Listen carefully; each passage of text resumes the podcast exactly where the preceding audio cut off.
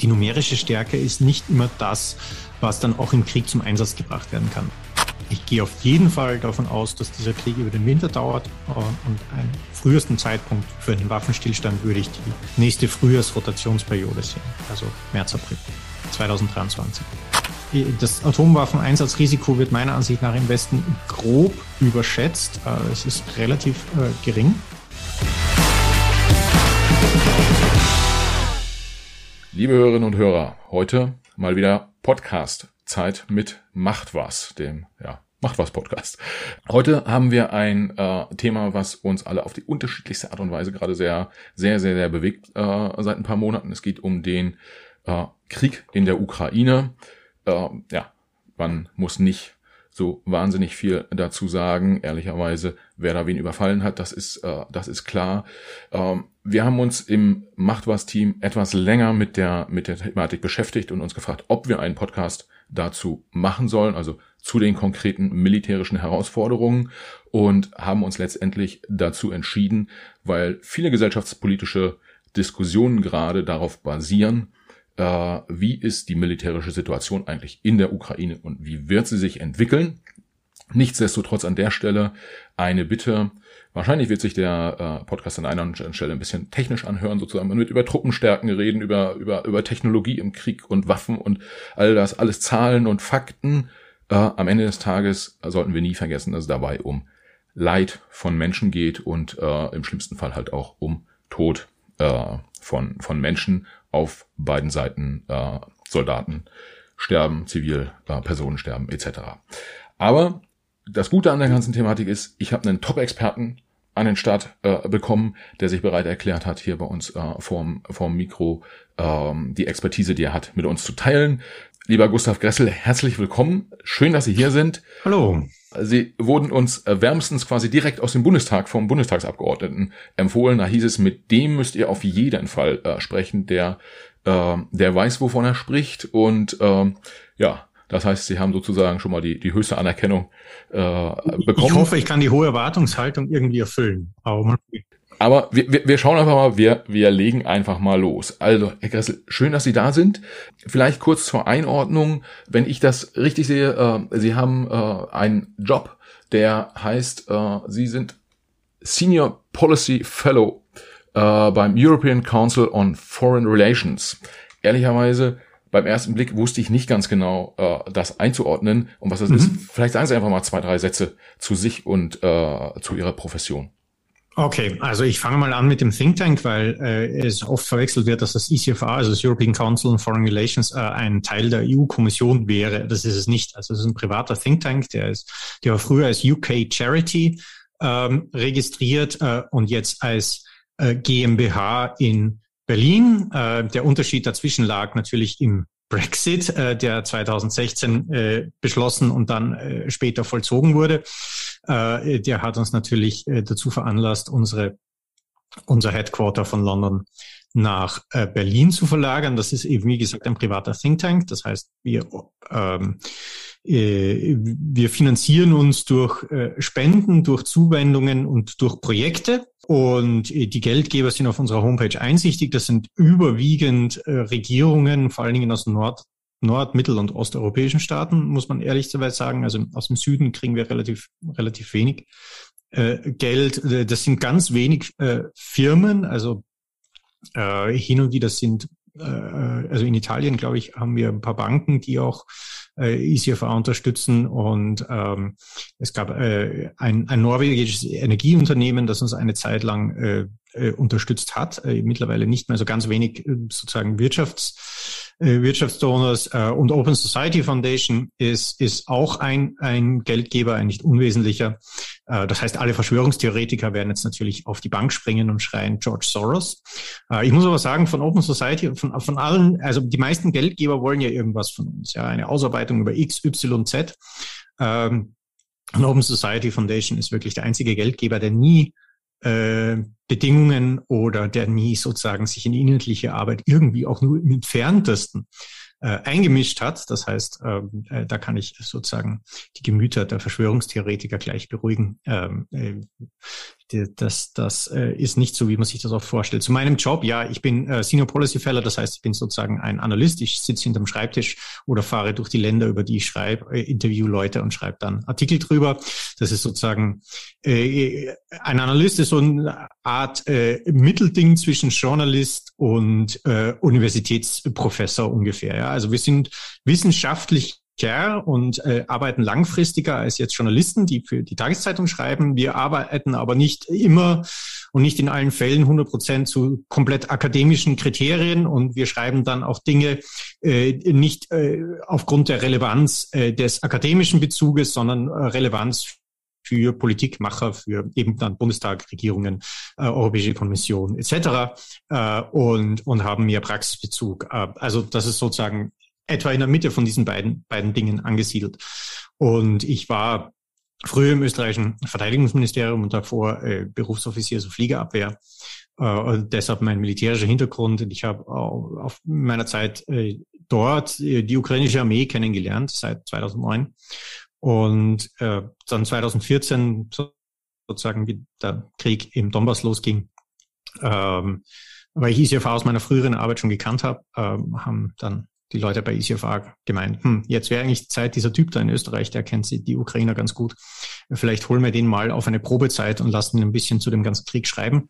Ja, und aus der Probezeit wurden acht Jahre.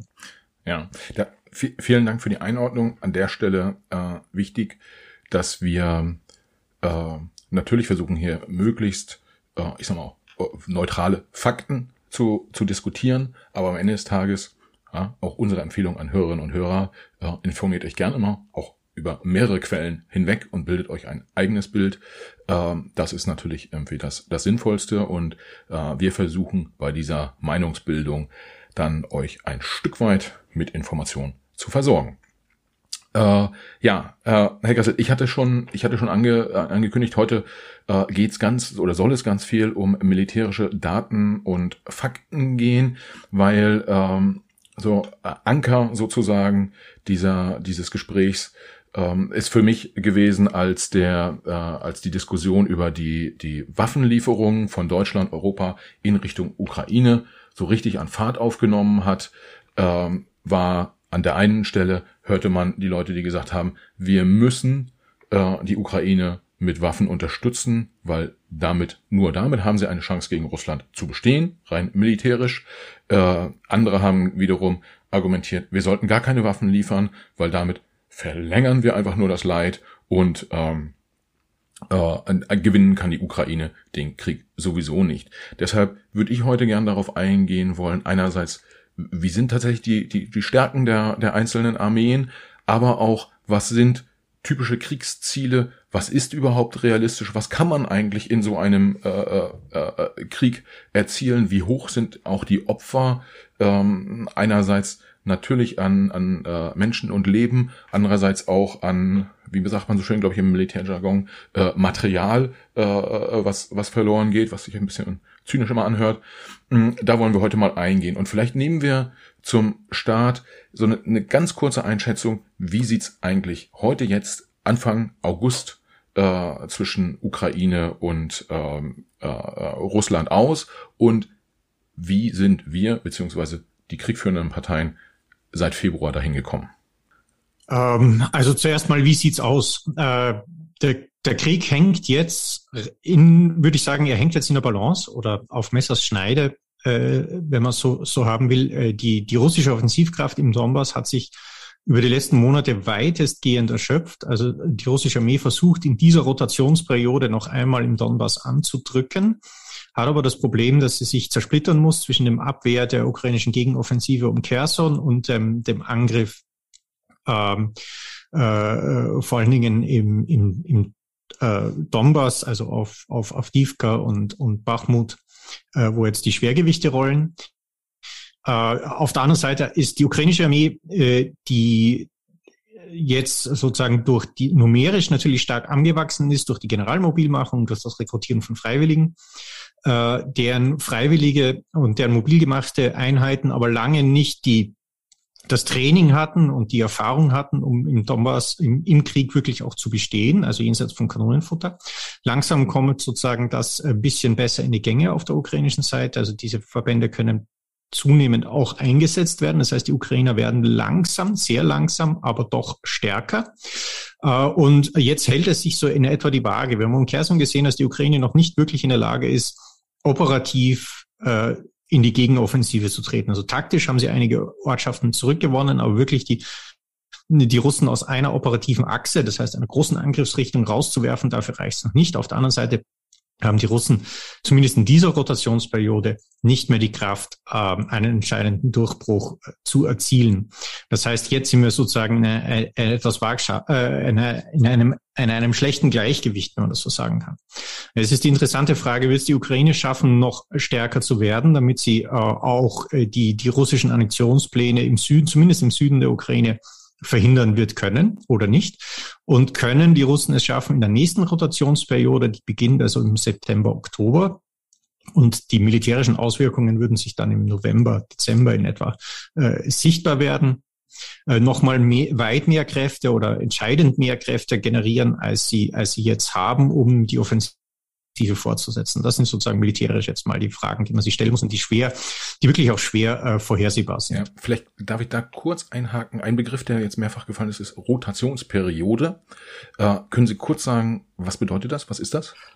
Also äh, auf, auf russischer Seite dienen ja überwiegend äh, Berufs- und Zeitsoldaten, also Vertragssoldaten, die haben äh, Verträge, äh, die meistens äh, auf, in Jahresperioden abgeschlossen werden. Also ein Jahr äh, fünf Jahre, äh, ein Jahre, zwei Jahre oder fünf Jahre. Äh, erst, erst in sozusagen seit diesem Sommer gibt es diese sechs Monatsverträge. Das ist eigentlich was Ungewöhnliches. Ähm, das heißt, die, die Vertragsdauer und hier die Russen äh, äh, versuchen die so weit wie möglich einzuhalten. Die Vertragsdauer, die, die beginnt meistens da, äh, mit dem mit dem Ende der Zeit äh, äh der Soldaten als Grundwehrdiener. Die die Leute dienen ihren Wehrpflicht, die werden sozusagen einberufen, dann dienen sie Wehrpflicht, da werden sie ausgebildet.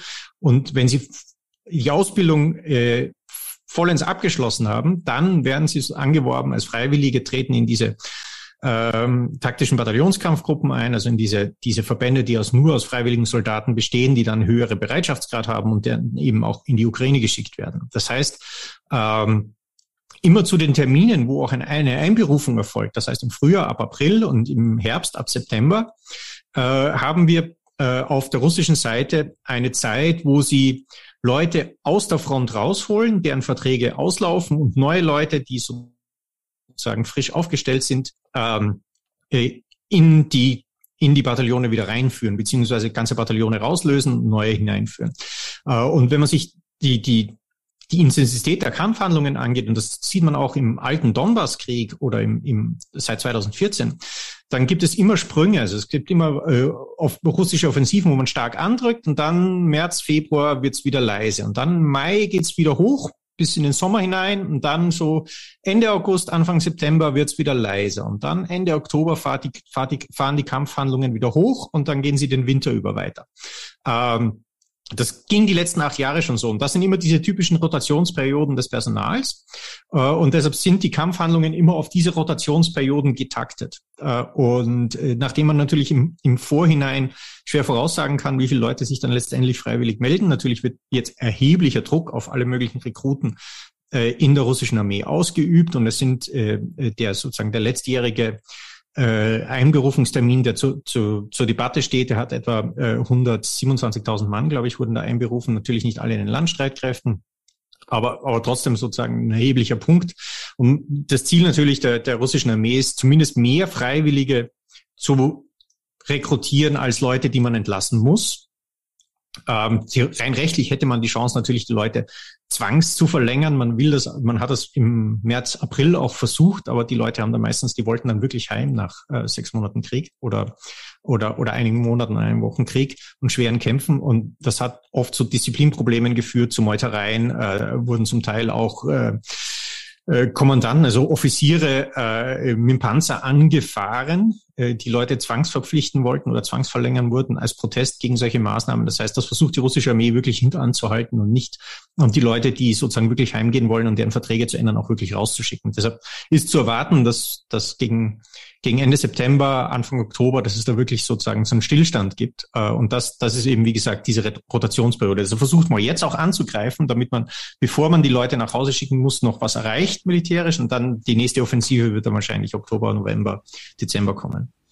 Und das, das heißt, im Moment ist es gerade so, wenn ich jetzt äh, rein, rein äh, nicht fachlich formuliere, äh, die, die Russen und, und die Ukraine stehen so ein bisschen in so einer äh, äh gleich stark äh, Situation wie, keine Ahnung, zwei Boxer, die in Runde acht sozusagen schon angeschlagen sind, beide, aber noch nicht am Ende und ist noch unklar, äh, äh, wer, wer, wer, wer nach Punkten führt, äh, sozusagen. Genau. Auch wenn das vielleicht nicht das allerbeste Beispiel ist. Und äh, wenn ich jetzt gucke, äh, auf den auf den ersten Blick, man hat im Februar gesehen, Mensch, irgendwie äh, die Russen, die haben, ich glaube irgendwie irgendwas zwischen 800 900.000 aktive Soldaten. In der Ukraine sind es nur nur so um die 200.000. Äh, die die Russen haben irgendwie 1.500 Hubschrauber. Die die Ukraine hat gerade mal irgendwie so ein bisschen über 100. Ähm, da hätte man im ersten Moment ja gedacht als Laie, Mensch, äh, die die Ukraine, das ist jetzt ich sag mal so, ter vom Territorium her groß, hm. ähm, aber ist jetzt auch irgendwie eine Gegend, in der die Russen sich auskennen, also anders als vielleicht irgendwie die USA in Vietnam äh, äh, äh, damals. Die rollen da einfach so drüber hinweg. War ja auch äh, die Befürchtung in vielen Teilen der, der deutschen Bevölkerung. Warum ist das nicht passiert? Also äh, rein, rein militärisch. Mhm. Man hört, ja. hörte dann, dass die äh, Russen Logistikprobleme haben oder so. Das hörte sich dann so ein bisschen amateurhaft an, aber wenn man ganz ehrlich ist, dass da totale Amateure am Werk sind, kann man sich ja eigentlich nicht vorstellen. Ähm, ja, äh, Amateurhaftigkeit und schwere Fehler waren aber wirklich auch ein Teil dieser des Scheiterns dieses Angriffs. Ähm, äh, nur ein Teil. Also zum ersten Mal die numerische Stärke. Die numerische Stärke ist nicht immer das, was dann auch im Krieg zum Einsatz gebracht werden kann. Das ist ja das Gleiche auch immer, wenn die Leute vergleichen, ja, aber die NATO gibt, weiß Gott was, x-mal viel mehr Geld für Verteidigung aus als, als Russland. Also warum, warum soll Russland für die NATO ein Problem sein? Weil das Problem ist immer ein, ein, ein Militärpotenzial, das sich zum Einsatz bringen kann, in welcher Zeit, in welchem Raum.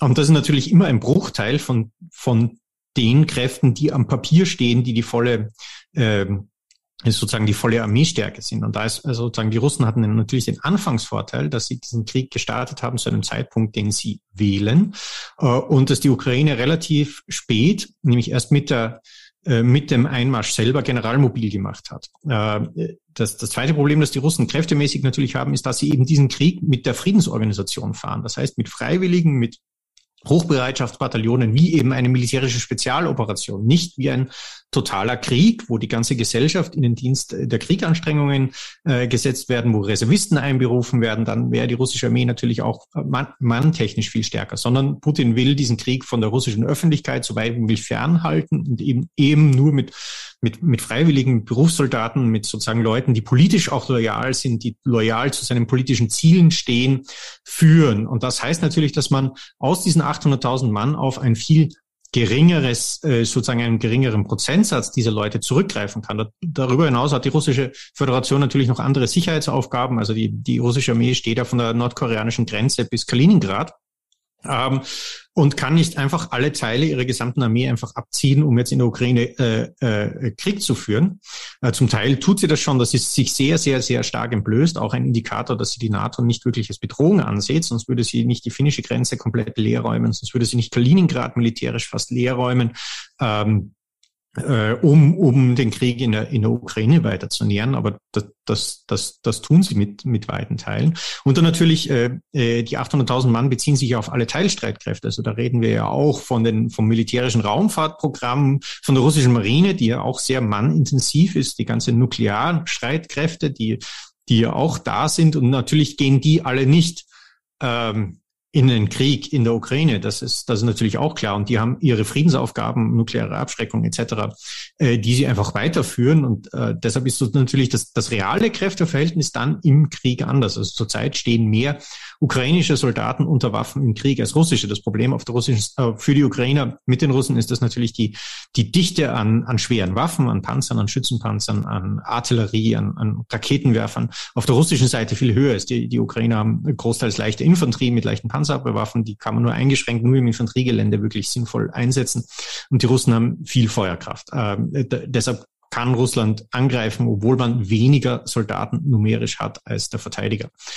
Ähm, aber, aber, aber wie gesagt, äh, das Zweite ist natürlich jetzt äh, zu den Fehlern, ja, äh, die, die sozusagen die Annahme, dass äh, russische Soldaten in der Ukraine mit Blumen begrüßt werden, die hat sich durchgezogen. Da gab es vor dem Krieg sehr wenige Warner, die sich mit der Ukraine wirklich ausgekannt haben, die auch in der russischen Fachpresse, in der Militärpresse gewarnt haben, äh, äh, dass, dass, äh, dass sozusagen die Annahmen über die Ukraine im, im russischen Diskurs alle Blödsinn sind und dass das nicht stimmen wird und dass das viel blutiger und schwieriger wird, als man sich das vorstellt.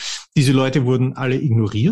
Ähm, und man hat, man hat äh, erstens den Leuten falsche Befehle gegeben, man hat die eigenen Kräfte sehr stark zersplittert, nicht schwergewichtig eingesetzt, äh, man hat die, die Koordination zwischen äh, Infanterie, Panzern, Artillerie schwer vernachlässigt, weil man nicht damit gerechnet hat, dass man überhaupt in schwere Kämpfe eintritt.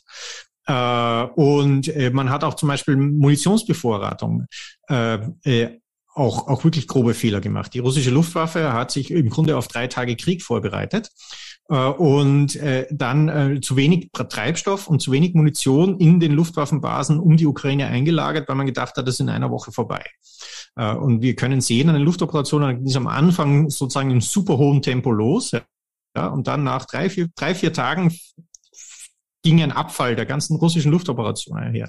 Und das war nicht ein schlechtes Wetter, das war einfach, weil man dann Zeit brauchte, um wieder Treibstoff zu holen, um wieder Munition reinzubringen. Und eigentlich so nach, nach in, der, in der Ende der zweiten, Anfang der dritten Woche sind dann die Luftoperationen wieder im gewohnten Tempo hochgegangen.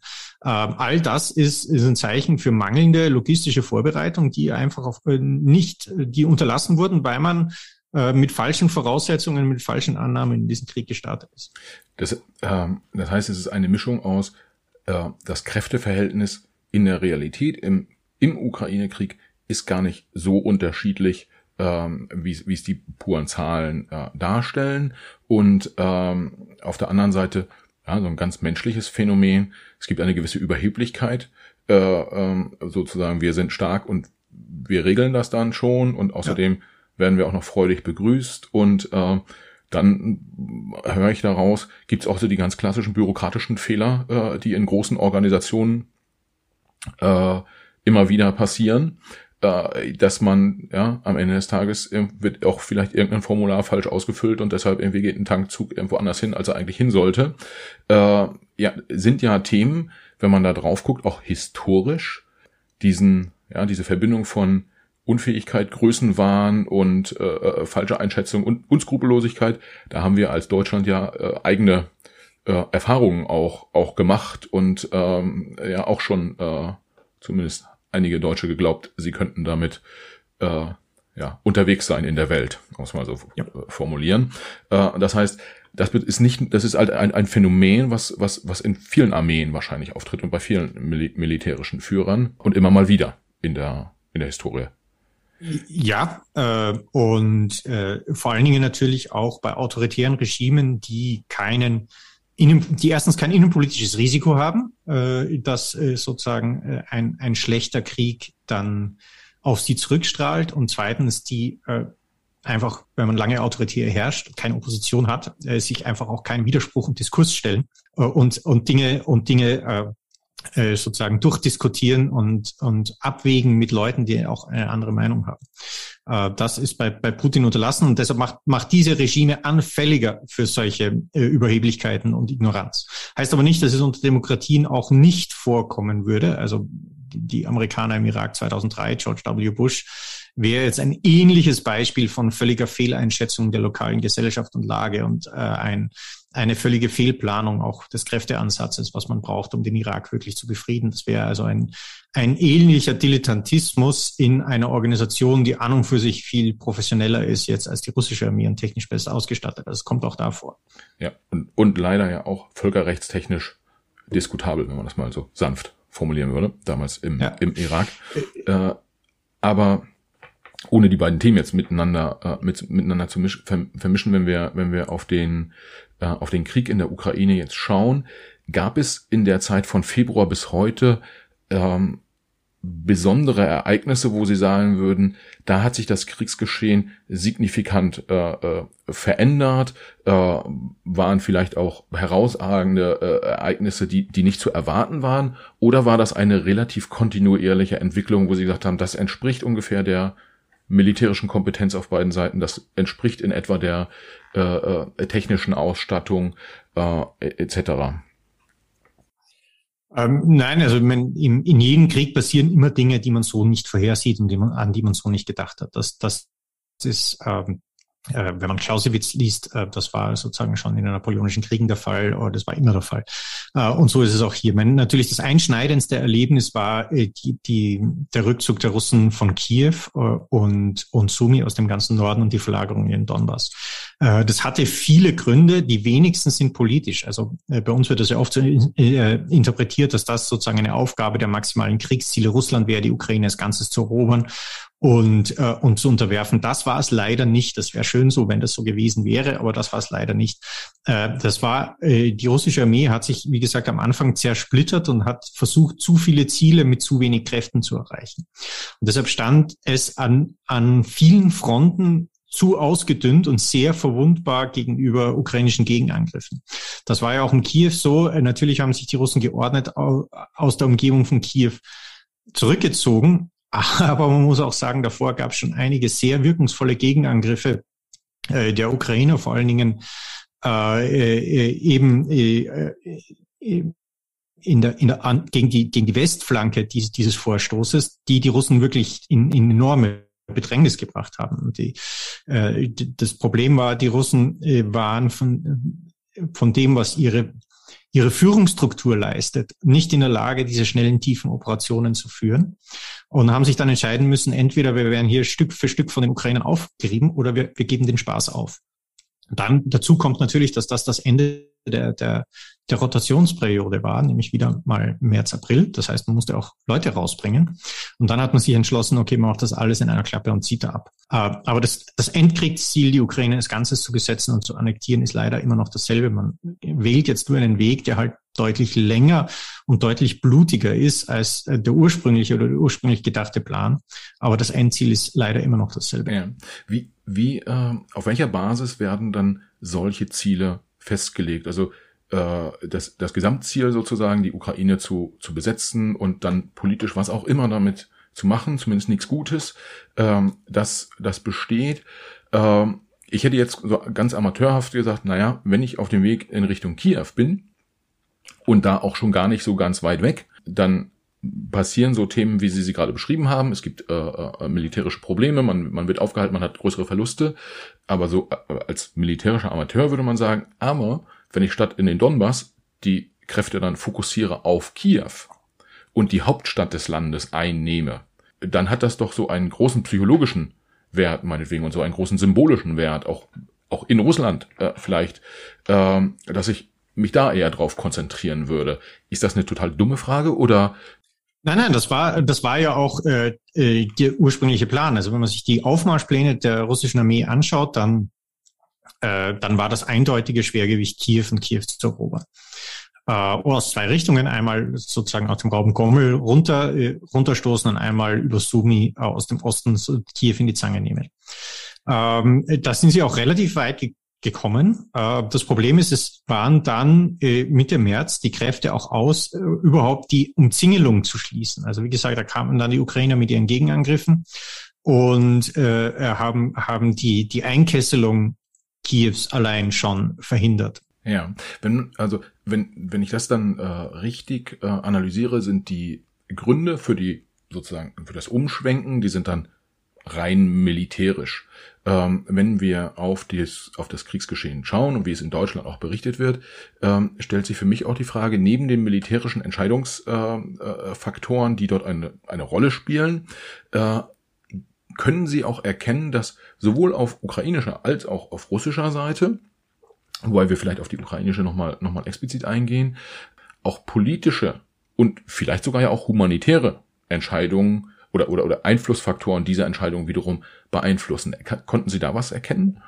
Ähm, ja, auf ukrainischer Seite stärker als auf russischer Seite. Ähm, weil, weil natürlich die Ukraine im eigenen Land kämpft und äh, jetzt gerade bei den besetzten Gebieten natürlich dort auch Bevölkerung zurücklassen musste, gerade im Süden, wo der russische Vorschuss recht schnell vonstatten ging, wo viele Ortschaften in den ersten Tagen und Wochen in russische Hände gehen. Das heißt, wo es keine großen Fluchtbewegungen gab, keine Evakuierungen, wie wir sie eigentlich jetzt in, etwa im Donbass hatten, wo, wo viele Städte wirklich evakuiert wurden und, und nur die, die wirklich auf, auf Russland warten und hoffen, zurückgeblieben sind. Und äh, das, äh, das spielt eine erhebliche Rolle in der ukrainischen Planung dieser Gegenoffensiven. Aus rein militärischer Sicht ist es bös gesagt äh, zu früh, um eine Gegenoffensive etwa auf Kherson zu machen. Ja. Äh, die, die ukrainischen Kräfte sind noch, noch meiner Ansicht nach noch nicht stark genug und noch nicht weit genug trainiert und haben noch nicht die ausreichende Anzahl an schweren Waffen, um so eine Offensive wirklich äh, erfolgversprechend durchführen zu können, ist, ja. ist mein, meine bescheidene Meinung. Ja. Sie wird dennoch gemacht, weil es Annexionspläne russischer Seite gibt für diese Regionen, denen man zuvorkommen will. Äh, sie wird gemacht, weil äh, die, die Menschenlage der, der Bevölkerung in den besetzten Gebieten dramatisch schlecht ist, sowohl was die Nahrung angeht, die medizinische Versorgung, als auch natürlich was die Repression angeht. Wenn, wenn man, ähm, also ich selbst war äh, 2013 mehrmals in der Ukraine, war in, in Odessa und in Kiew und ähm, habe damals eine sehr enge Verbindung nach Russland auch wahrgenommen. Also äh, sehr, sehr europäisch orientiert waren die Leute, die, mit denen ich äh, gesprochen habe, äh, sehr modern, äh, demokratisch etc. Aber diese sehr, sehr enge Bindung, äh, zum Teil familiär, äh, zum, historisch natürlich, äh, zum Teil politisch, äh, die hat man sehr, sehr stark gespürt. Und wenn wir das, was wir aus, aus, aus Russland sozusagen, auch aus den Worten Putins äh, äh, interpretieren, hätte man ja, wäre man ja schon ausgegangen davon, ähm, einerseits, na klar, dass er gedacht hat, irgendwie, er wird mit Blumen begrüßt, sozusagen, das, das war jetzt nicht der Fall. Ähm, aber das, was Sie schildern, ist ja eine Wendung um 180 Grad. Also äh, nicht mit Blumen begrüßt zu werden und äh, vielleicht Überzeugungsarbeit leisten zu müssen, dass die Russen vielleicht doch ganz lieb sind, äh, äh, das ist ja so das eine. Aber auf der anderen Seite dann zu sagen, okay, ihr seid nicht für mich, also seid ihr gegen mich und einen, kann man vielleicht sagen, Vernichtungskrieg dort zu führen, äh, das ist ja eine politische Entscheidung in Russland, die ja sehr dramatisch ist. Also können Sie erkennen, was da dahinter steckt? Äh, oder äh, war das Ganze äh, vorher einfach eh nur so Liebesgeschnacke und am Ende des Tages ist man in Russland davon ausgegangen, wir werden da eh einen Vernichtungskrieg führen. Ähm, also äh, es ist ein Vernichtungskrieg und es war als Vernichtungskrieg angelegt. Ähm, das, was aus russischer Sicht natürlich überrascht hat, äh, war die, der hohe Prozentsatz der Leute, die man vernichten wird müssen. Ähm, da hat man gedacht, dass man nur einen kleinen Prozentsatz der politischen Elite äh, wird umbringen müssen. Äh, also die, die ursprüngliche Planung war, alle Mitglieder von politischen Parteien, außer äh, den, den sozusagen unter Anführungszeichen eigenen, äh, die Mitglieder von zivilgesellschaftlichen Organisationen, vor allen Dingen Antikorruptionsorganisationen, äh, die äh, Journalisten, freie Presse äh, und vor allen Dingen ehemalige Freiwillige, äh, äh, Angehörige des ukrainischen Sicherheitsdienstes, der Polizei, äh, der Staatsverwaltung, Lehrer Universitätsprofessoren und in erster Linie Armeeangehörige, dass man die wird umbringen müssen. Äh, und wenn man sozusagen die Leute von diesen, die man sozusagen als Träger einer eigenen ukrainischen Identität ausgemacht hat, äh, wenn man die umgebracht hat, dann äh, sozusagen ist die die Rest der ukrainischen Gesellschaft wie eine amorphe Masse eines Teiges, aus dem man dann sozusagen ein, sich einen Kuchen kneten und backen kann, den man, wie man will. Äh, und diese Rechnung ist natürlich nicht aufgegangen, weil äh, sozusagen ein ukrainisches Selbstbewusstsein viel tiefer sitzt äh, und in normalen Leuten auch viel tiefer sitzt, als das Russland erwartet hat. Und das sollte für jeden, der, der die Ukraine kennt, sollte das keine keine Überraschung sein. dementsprechend war die, die russische Fehleinschätzung, was die Bereitschaft der Ukrainer angeht, für Land dann letztendlich auch zu kämpfen, eine völlig falsche. Ich, die, die, der, der hohe Anteil an russischsprachigen Ukrainern in der Ukraine hat nichts über die politische Loyalität dieser Leute, über die ethnische Loyalität zu ihrem Staat ausgesagt. Auch die Zufriedenheit und Unzufriedenheit mit politischen Institutionen und Entscheidungsträgern hat nichts über die Loyalität zum Staat ausgesagt. Äh, in der ukrainischen Armee die meisten Offiziere, bös gesagt, sind Poroschenko-Anhänger. Äh, die beäugen den Zelensky oder haben den Zelensky vor diesem Krieg mit äußerst skeptisch, skeptisch beäugt. Das heißt nicht, dass sie zu den Russen überlaufen oder desertieren. Natürlich kämpfen die für ihr Land. Die kämpfen für ihr Land, nicht für eine Person. Und das ist in einem so einem personifizierten System äh, wie Russland, wo alles top-down basiert, wo sozusagen der ganze Staat durch einen Mann verkörpert wird, eine völlig undenkbare Sache, dass man aufgrund von, von abstrakten institutionellen Interessen wie einer funktio besser funktionierenden Polizei und einer und dem Recht auf freie Meinungsäußerung für den einen Staat kämpft und nicht für den anderen, obwohl man die gleiche Sprache spricht. Das geht solchen Leuten wie Putin nicht ins Hirn. Das ist aber das, warum in der Ukraine jetzt der Verteidigungswille so hoch ist, nicht wegen einer. Kann, da kann man dann tatsächlich sagen, jetzt aus Ihrer Erfahrung, also ein Punkt, den das mit der Zweisprachigkeit kann ich aus meinen eigenen Erfahrung ähm, äh, bestätigen. Man äh, ist ganz natürlich zweisprachig unterwegs gewesen, zumindest in der Zeit, als ich in, in, in Kiew und Odessa war. Äh, und aber kann man kann man sagen, aus dem, was Sie erlebt haben, tatsächlich, es ist nicht übertrieben gesagt und auch nicht pathetisch, wenn man sagt, die Ukrainer kämpfen tatsächlich für die demokratischen Werte, die auch uns wichtig sind. Ja. Klare Antwort. Ähm, jetzt äh, damit ist ja auch äh, sozusagen äh, ein Großteil der Begründung, dass ja äh, der größte Teil der äh, deutschen, der aller, allergrößte Teil der deutschen Bevölkerung äh, sozusagen unterstützend äh, die, die Ukraine betrachtet, auch die unterschiedlichen pa politischen Parteien, bis auf wenige Ausnahmen, dort ja sozusagen in keinen, äh, da gibt's ja keine Diskussion sozusagen, wer ist der Aggressor und, und wer nicht. Ähm, was es aber jetzt natürlich gibt, ist die Diskussion im Umgang mit dem, äh, mit dem Krieg und insbesondere das Thema Waffenlieferungen. Wir hatten ähm, äh, äh, bei uns hier im Podcast Leute wie den, den, den Roderich Kiesewetter oder auch den Anton Hofreiter, ja, CDU und Grüne, die beide sehr pro äh, äh, Waffenlieferungen waren. Wir hatten aber auch den Fraktionsvorsitzenden der Linken, äh, äh, den Dietmar Bartsch, der kein, kein, äh, keine Frage sozusagen gelassen hat daran, dass äh, Russland der Aggressor ist, aber der Meinung war, Waffenlieferungen würden äh, äh, nicht dem und uns nicht näher an einen Frieden bringen sozusagen. Und in der Gesamtdiskussion äh, hört man häufig raus, dieses, äh, was ich vorhin angesprochen habe, äh, Waffenlieferungen verlängern ja eigentlich nur äh, den, den Krieg. Und wenn wir mal abgesehen davon dass wahrscheinlich auch die allermeisten Menschen in Deutschland der Meinung sind, die Ukrainer sollen selbst entscheiden, äh, ob sie kämpfen oder nicht. Also das äh, kann man, glaube ich, nicht aus Berlin heraus en en entscheiden, wie die äh, äh, wie in Kiew gehandelt wird. Ähm, der, der wichtige Punkt oder der, der Punkt, der diskutiert wird, und da würde mich Ihre Meinung interessieren, wie, wie, wie kann dann auch aus ukrainischer Perspektive ein Ziel in diesem Krieg aussehen? Äh, beispielhaft ist die, ist die Krim, die ist jetzt weg und die wird auch wegbleiben und wird man das akzeptieren müssen? Äh, wie sieht es aus im Donbass? Oder ist es, ist es irgendwann so, ich sag mal so, die, die Wahrscheinlichkeit, dass im November, wenn es hier kalt wird, äh, in Deutschland, dann die deutsche Öffentlichkeit irgendwann sagt, so Mensch, jetzt Freunde, äh, jetzt gibt doch mal, jetzt, okay, ihr müsst 20 Prozent eures Territoriums aufgeben, aber jetzt ist doch auch mal gut. Äh, äh, ja, äh, ein bisschen, ein bisschen ironisch formuliert. Äh, bevor wir in diese Diskussion kommen, was sagen Sie als Militärexperte? Was ist eigentlich realistisch schaffbar und erwartet uns dort ein äh, Wochen- und Monate Krieg oder ein jahrelanger Krieg noch? Wie, wie sehen Sie das? Also rein militärisch äh, muss man sagen, dass Russland zurzeit seine Anstrengungen auf Jahre ausrichtet.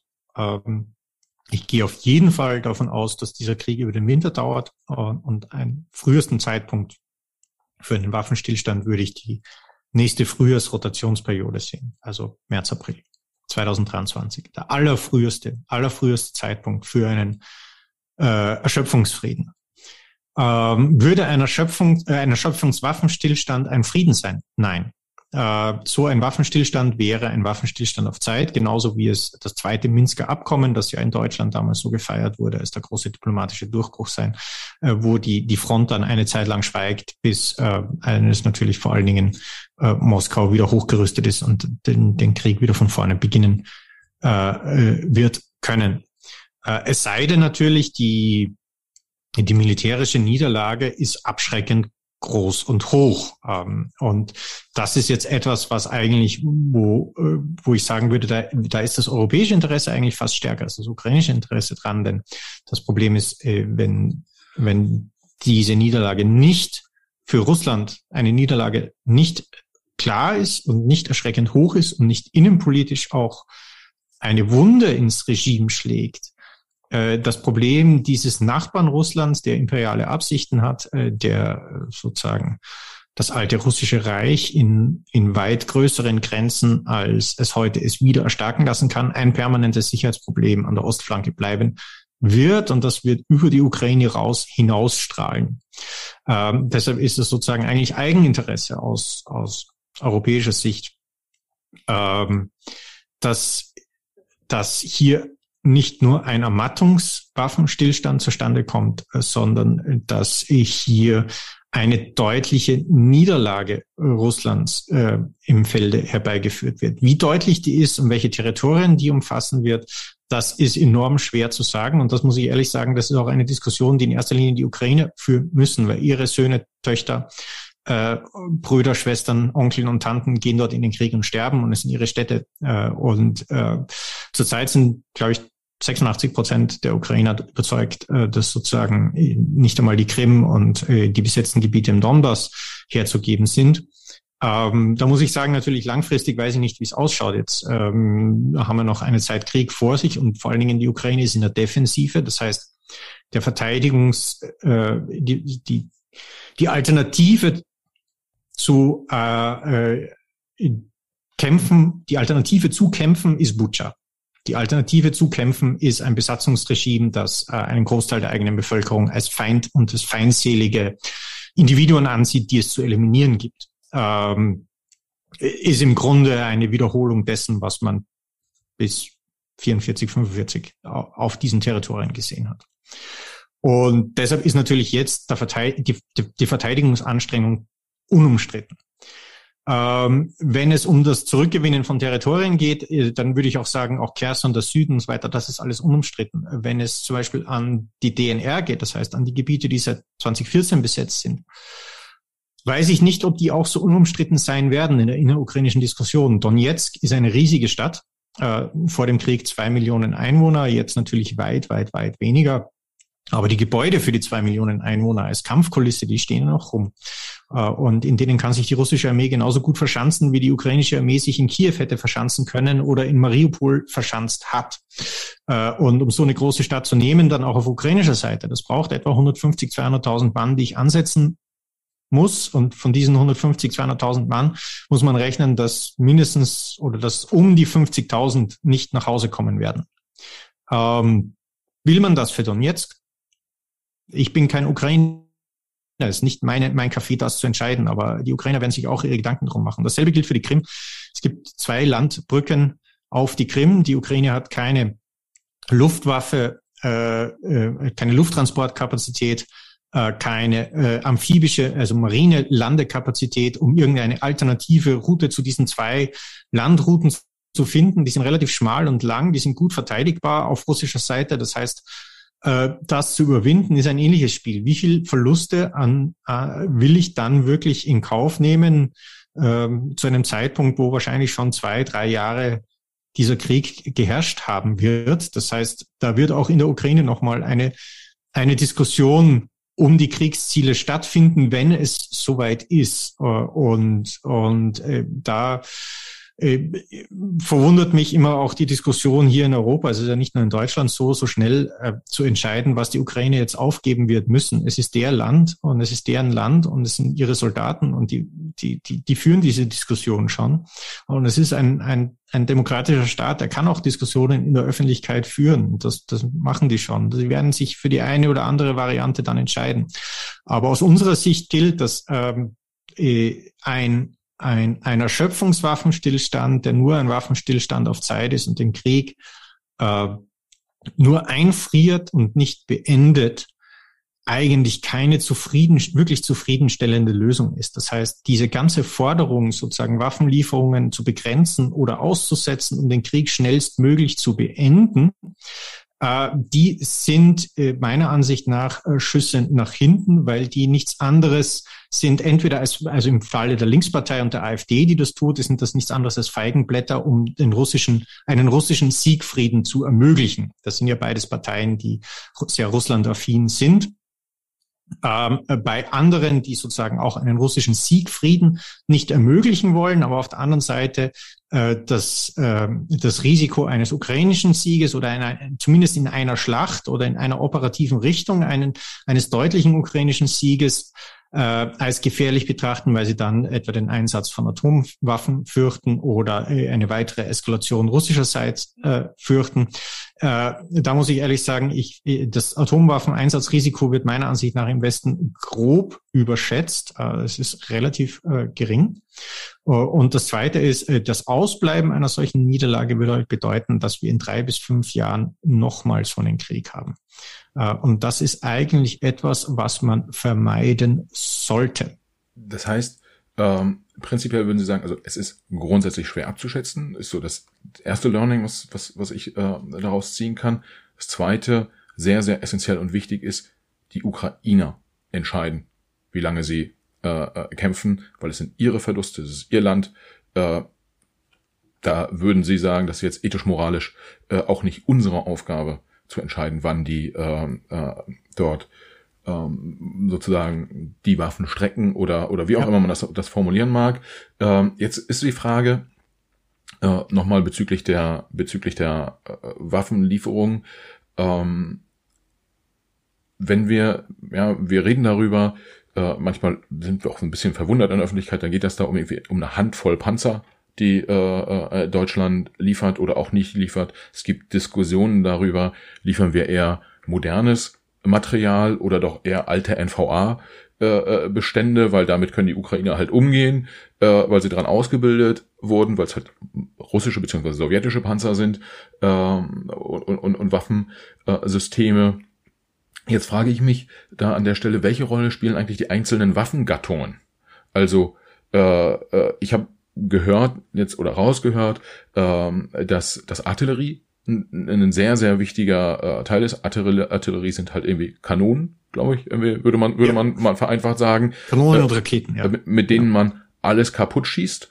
Und hinterher ist die Infanterie, also die Fußsoldaten sozusagen, die kommen dann und äh, äh, besetzen dann das Gebiet, das vorher mit der Artillerie äh, äh zerschossen wurde ist es so, dass sowas wie die Luftwaffe und äh, äh, die Seestreitkräfte zum Beispiel da eher eine sehr stark untergeordnete Rolle spielen. Und äh, wenn wir die Kategorien eingeordnet haben, was bedeutet das für die Waffenlieferungen mhm. aus Europa und den USA? Ja, es ist natürlich ein Landkrieg. Ähm, das heißt, Marine spielt eine relativ untergeordnete Rolle. Die russische Seeblockade von Odessa im Bereich der Getreidelieferungen, da spürt man sie dadurch, dass die Ukraine jetzt einen Küstenverteidigungsflugkörper hat, äh, kann sie ihre Küste zumindest relativ gut schützen. Äh, die Luftwaffe spielt eine nicht zu unterschätzende Rolle. Die spielt eine Seitenrolle, das ist klar, aber eine nicht unerhebliche. Äh, ein eine Komponente dieses Abnutzungskrieges ist ein Abnutzungskrieg, äh, in dem, in dem Russland äh, die ukrainische Armee über ein ein paar Jahre Krieg erodiert. Das heißt, so lange Krieg führt, bis die Ukraine nichts mehr zu schießen haben, die Russen aber schon und dann kann, kann man sozusagen wieder bis Kiew fahren, weil dann ist logistisch auch, äh, Logistik auch wurscht, wenn der Gegner nichts mehr hat, mit dem er kämpfen kann. ein wichtiges Element von dem ist das Zerstören und Zerschießen der ukrainischen Rüstungsindustrie. Äh, und das passiert seit äh, seit Monaten. Treibstofflager werden systematisch bombardiert. Die, Rüstungsbetriebe wurden schon in den ersten Monaten äh, ausgeschaltet. Jetzt natürlich auch alle Art von Maschinenbaufabriken, Traktorfabriken, jeder, der irgendwie in Wartung, in Instandsetzung von, von, von Panzern, von Waffen und Gerät irgendwie involviert auch sein könnte, ja, wird angegriffen. Zum Teil treffen sie die Firmen nicht, die sie angreifen wollen, dann schlagen diese Raketen irgendwo in Supermärkten oder sonst wo ein. Ähm, aber man, wenn man die Städte kennt und weiß, was für Betriebe da drin sitzen, weiß man schon, was sie eigentlich hätten treffen wollen. Ja? Ähm, und äh, dies, diesen Dingen kann sich die Ukraine nur wehren, indem sie äh, erstens mit Flugabwehrraketen auch diese Marschflugkörper abschießt und Zweitens, indem sie mit der eigenen Luftwaffe immer noch präsent ist im eigenen Luftraum, weil solange sie das ist, fliegen die Russen nicht mit ihren Bombern direkt in die Ukraine rein, um einfach sozusagen Flächenbombardement, wie sie es in Syrien, wie sie es in Aleppo gemacht haben, äh, äh wie wir es aus dem Zweiten Weltkrieg kennen, einfach Luke auf und Bombenteppich runter und sozusagen, äh, da geht halt die Stadt mit dem mit den zwei Rüstungsbetrieben drauf, die die rundherum konzentriert ist. Ähm, und, und diese Aufgabe äh, erfüllt die ukrainische Luftwaffe immer noch. Und das ist eigentlich ein großes Wunder und eines der Riesenüberraschungen im Krieg, dass sie das immer noch können. Durch sehr flexible Einsatzführung, durch äh, sozusagen Verstreuen der Kampfflugzeuge auf viele kleine Flughäfen, auf zum Teil einfach gerade Autobahnpisten oder Bundesstraßen, auf Parken dieser Geräte irgendwo im Wald oder, oder in, in Scheunen und Behelfsunterständen, äh, ist man immer noch in der Lage, ein Risiko für russische Bomber darzustellen. Solange die ukrainische Luftwaffe das kann, äh, sind die Russen in ihr, da, in der, in der Möglichkeit, ihre Luftüberlegenheit auszuspielen, sehr stark behindert. Äh, und, und das gibt den Ukrainern auch, auch militärisch viele Verschnaufpausen, weil sie dadurch Reserven äh, in den Einsatz führen können, etc. Um, ähm, that said, uh, bei den Landstreitkräften ist es so, dass es im Grunde alle Waffengattungen braucht. Das Problem hier in der westlichen Berichterstattung, gerade aus der Anfangszeit ist, unsere Reporter waren in den Ortschaften, in Kiew, ähm, in Kharkiv, ähm, weil es dort Hotels gibt und, oder weil man dort Freunde hat, bei denen man, man, bei denen man schlafen kann. Und dann filmt man die Infanterie in, in der Or im Ortskampf mit ihren N-Laws, mit ihren Javelins, wie sie russische Panzer killen. Und da entstand so im Westen auch in der Bundesregierung so der Eindruck ist so, ja, mit diesen leichten Waffen, das ist das, was die Ukrainer brauchen und das ist das, ähm, was äh, diesen Krieg entscheidet. Das Problem ist, in den, im Umland, rund um Kharkiv, rund um Kiew, hat permanent die Panzerschlacht getobt. Ähm, da war die ganze Zeit die Panzerschlacht am Brennen. Ohne alle Waffengattungen, von Truppenfliegerabwehr, die also die russischen Drohnen von, von ukrainischen Reserven fernhält, äh, bis, bis hin dann eben Artillerie, äh, geschützter Transport, also Schützenpanzer, bis hin zu Kampfpanzern ist alles in, in der Verbindung, im Kampf der verbundenen Waffen, in dem unterschiedlichen Zusammenspiel der jeweiligen Fähigkeiten wichtig, um diese Verteidigung zu erhalten. Und unsere Diskussion, die sich immer nur um einzelne Waffensysteme dreht, die ist eigentlich völlig fehlgeleitet, weil es, weil es um, um, um alle möglichen Klassen von Waffen geht. Wenn, wenn ich das äh, richtig sehe, dann sagen Sie im Prinzip auch, wir, also das, was die Ukraine braucht, sind alle ja. Waffengattungen, sozusagen alles, was Land, hauptsächlich Landstreitkräfte, egal ob jetzt irgendwie die kleine Pistole oder der große Panzer, die brauchen eigentlich alles. Und äh, ein Problem für die Ukraine ist sozusagen die politische Entscheidungsfindung in, insbesondere in Europa, äh, weil man dort, und das ist jetzt ein bisschen meine Interpretation, vielleicht auch phasenweise davon ausgegangen ist, dass ähnlich wie bei Corona, in ein paar Monaten ist es vorbei.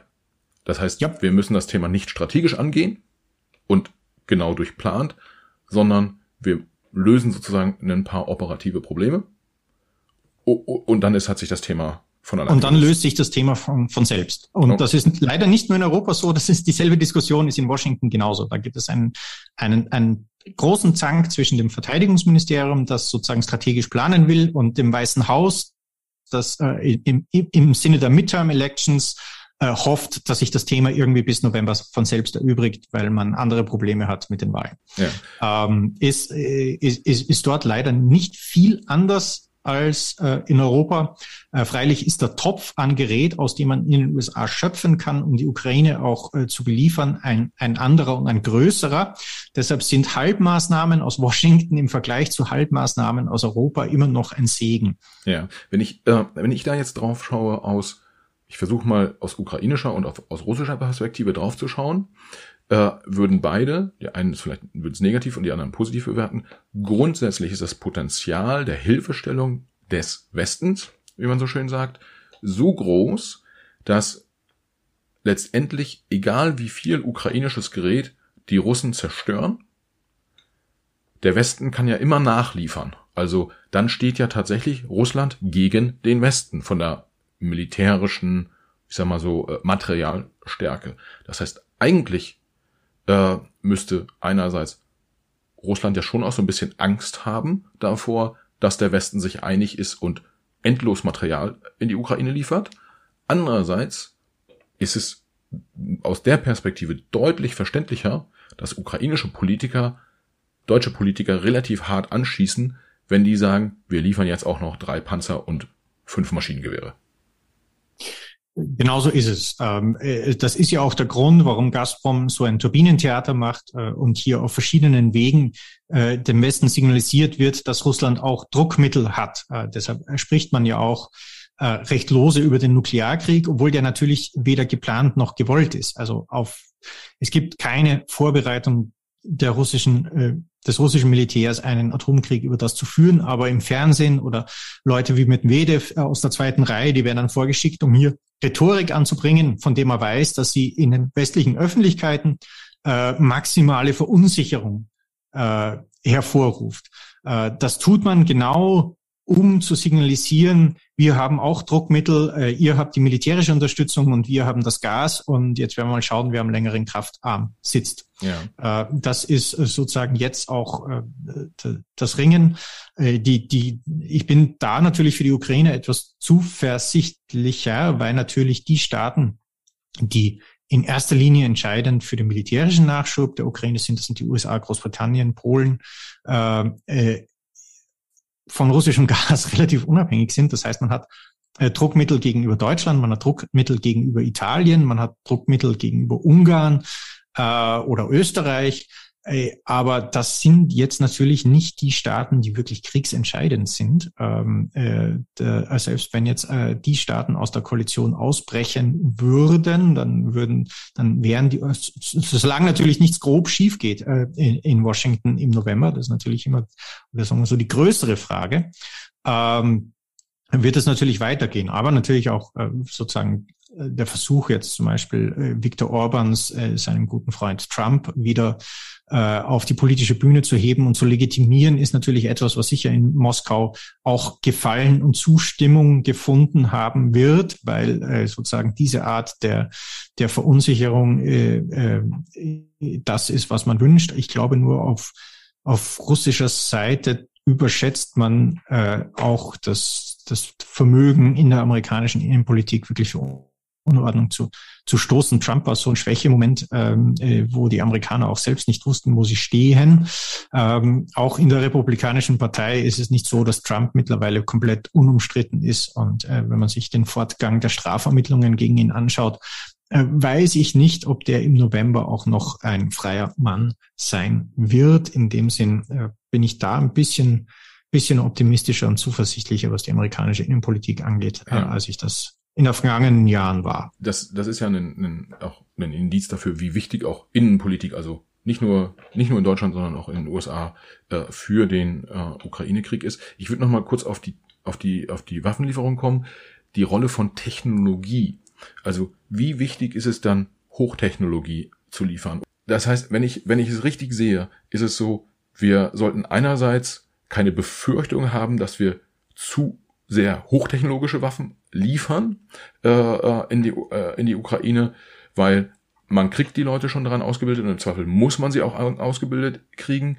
Äh, auf der anderen Seite, es muss jetzt auch nicht zwingend Hochtechnologie sein, die wir liefern, sondern es reichen auch, habe ich, hab ich verstanden, auch ältere äh, Panzerbestände, die gegebenenfalls von Bundeswehr und, und, und, und, und sonstigen NATO-Staaten schon ausgemustert sind und ja. die wieder fit gemacht werden. Ja. Kann man das, kann man das so sagen? Das kann, das, das kann man so sagen. Also äh, Technologie spielt natürlich auch äh, eine Rolle. Also zum Beispiel die Panzerhaubitze 2000 die ist ein sehr gutes System. Die Ukrainer sind hochzufrieden damit. Ja. Ähm, die musste natürlich auch auf das ukrainische Führungsinformationssystem auf das, das GIS-ATA umgestellt werden. Also die, die Ukrainer funken ja mit anderen Geräten, die Ukrainer haben andere Systeme des Datenaustausches. Datenaustausch gerade bei der Artillerie und bei der Fliegerabwehr ist enorm wichtig, deshalb auch Gebart musste umgerüstet werden. Äh, der muss wahrscheinlich auch türkische Munition verschießen, weil die Schweizer Munition ja nicht, äh, nicht verfügbar ist. Da gibt es sozusagen technische, äh, hat immer eine technische Komponente. Ähm, zum Teil wird die technische Komponente aber auch überschätzt im Westen. Also wir haben gerade in den USA einen, eine sehr hohe Betonung von Präzision über Feuerkraft. Äh, wir, wir sehen das jetzt bei diesen Artillerieраketensystemen, diesen HIMARS, die sind natürlich herrliche Geräte, äh, die, äh, die verschießen GPS-gelenkte Munition, die wirklich punktgenau trifft. Aber das Problem ist, die USA produzieren von diesen Dingern etwa 9000 pro Jahr Raketen, einzelnen Raketen. Jetzt jeder Raketenwerfer hat sechs Raketen. Ähm, bei den, bei den Mars-Systemen äh, sogar zwölf. Die, in einem, in einem Kampftag verschießen die in etwa zwei Kanister, also zweimal sechs oder zweimal zwölf Raketen. Das heißt, die Jahresproduktion an M30-Raketen, an diesen hochpräzisen gelenkten Raketen, hätte die Ukraine an 25 Kampftagen verschossen. Wir sind alle nicht darauf eingestellt, in der NATO einen wirklich industriellen Krieg zu führen äh, gegen eine, eine andere Industrienation. Russland war der Partner und wir hatten die NATO Russland-Gründungsakte und äh, China war in die Weltwirtschaft eingeflossen und es sozusagen Krieg war Afghanistan oder sonst irgendwas. Ähm, äh, und diese Welt hat sich rapide gewandelt und industriell aufzuschließen an diese rapide sich wandelnde Welt ist für den Westen äh, unter gegebenen Bedingungen schwer. Der Krieg in der Ukraine ist jetzt sozusagen ein Stempel, wo wir das aufs Hirn gedruckt bekommen, dass das so ist und wo es so aufgezeigt wird. Aber es muss sagen, diese, dieses Hochfahren industrieller Kapazitäten und die Schaffung sicherer Lieferketten im Verteidigungsbereich ist etwas, was wir im Hinblick auf die veränderte weltpolitische Lage und wir äh, brauchen ja nur nach Taiwan zu schauen, unter allen Umständen und völlig unabhängig von dem, was in der Ukraine passiert, sowieso hätten machen ja. müssen. Kurze Frage, da nochmal ein paar Sätze zurück. Also es ist tatsächlich noch so, dass innerhalb der NATO noch ehemalige Sowjet äh, äh, Waffen sozusagen produziert werden. Das sind alte Produktionsstätten, meinetwegen was in Polen oder in Rumänien äh, auch vor 89 aufgebaut wurde. Da wurden immer noch äh, wurde Munition für Panzer zum Beispiel ja. äh, noch noch produziert, weil die in ihren Armeen auch noch alte Sowjetwaffen genutzt haben, zum Teil noch nutzen und das nach und nach jetzt abbauen. Ähm, ja. Und was ich äh, jetzt, wo Sie das äh, so beschreiben, ein Thema, was sicherlich eine eine Rolle spielt, auch wenn man jetzt aus ethischen Gründen ähm, da das häufig ja auch nicht quantifizieren will, so im ersten Moment, aber äh, man, man hört ja dann doch wiederum relativ viel auch in den Medien, es wurden jetzt so für so und so viele Milliarden wurden äh, äh, Waffen geliefert. Ähm, wenn man sich die Aktienkurse von äh, unterschiedlichsten Waffenproduzenten anguckt, äh, die sind ja schon auch, zumindest irgendwie nach dem 24. Februar, ich habe jetzt die aktuellen Kurse nicht geguckt, aber da in den ersten Wochen sehr, sehr stark äh, gestiegen. Äh, das heißt, das Ganze ist leider Gottes ja auch ein, ein Ge Geschäft sozusagen. Kann man eigentlich quantifizieren, wie viel Euro, Dollar, was auch immer äh, dort in der äh, pro Tag, pro Woche äh, äh, letztendlich im wahrsten Sinne des Wortes verballert wird? Gibt es dazu Zahlen? Das ist sehr schwer. Ähm, das Problem ist, da gibt es auch unterschiedliche Berechnungen. Zum Beispiel, ähm, äh, wenn man sich anschaut, wie Deutschland und wie die USA den, den finanziellen Wert ihrer Militärhilfe für die Ukraine berechnen, äh, dann äh, zum Beispiel, wenn Deutschland eine, ein, aus einem Munitionsbunker eine alte NVA-Waffe holt äh, und der Ukraine liefert, dann sagt man, okay, Lagerbestand abgeschrieben, weil wir wollten die sowieso nicht verwenden, die sitzen nur hier rum, weil wir keinen legitimen Käufer für diese Geräte finden. Äh, Deutschland verkauft jetzt äh, solche Waffen nicht an, weiß Gott was, Myanmar oder äh, äh sonst wen, der, der die Dinger natürlich kaufen würde, aber wo man sozusagen aus politischen Gründen sagt, okay, ne, der, an die nicht, weil das äh, taucht dann in der nächsten Woche im Spiegel auf, wenn die in Massaker XY beteiligt werden. Ähm, und deshalb ist das im Grunde Abschreibung von Lagerbestand.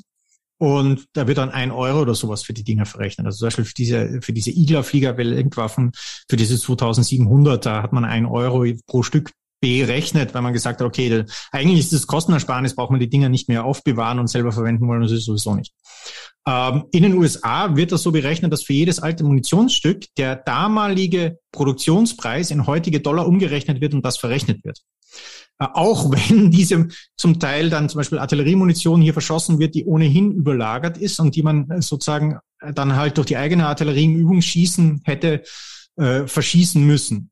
Ähm, da muss ich ehrlich sagen, äh, äh, deshalb, deshalb äh, Twitter oder kommentiere ich auch diese, diese ganzen dollarbasierten Unterstützungsleistungsvergleiche alle nicht, äh, weil äh, das alles nicht vergleichbar ist. Ja, und da sehr viel Schindluder betrieben wird, je nachdem, wer sich gerade mächtig machen will.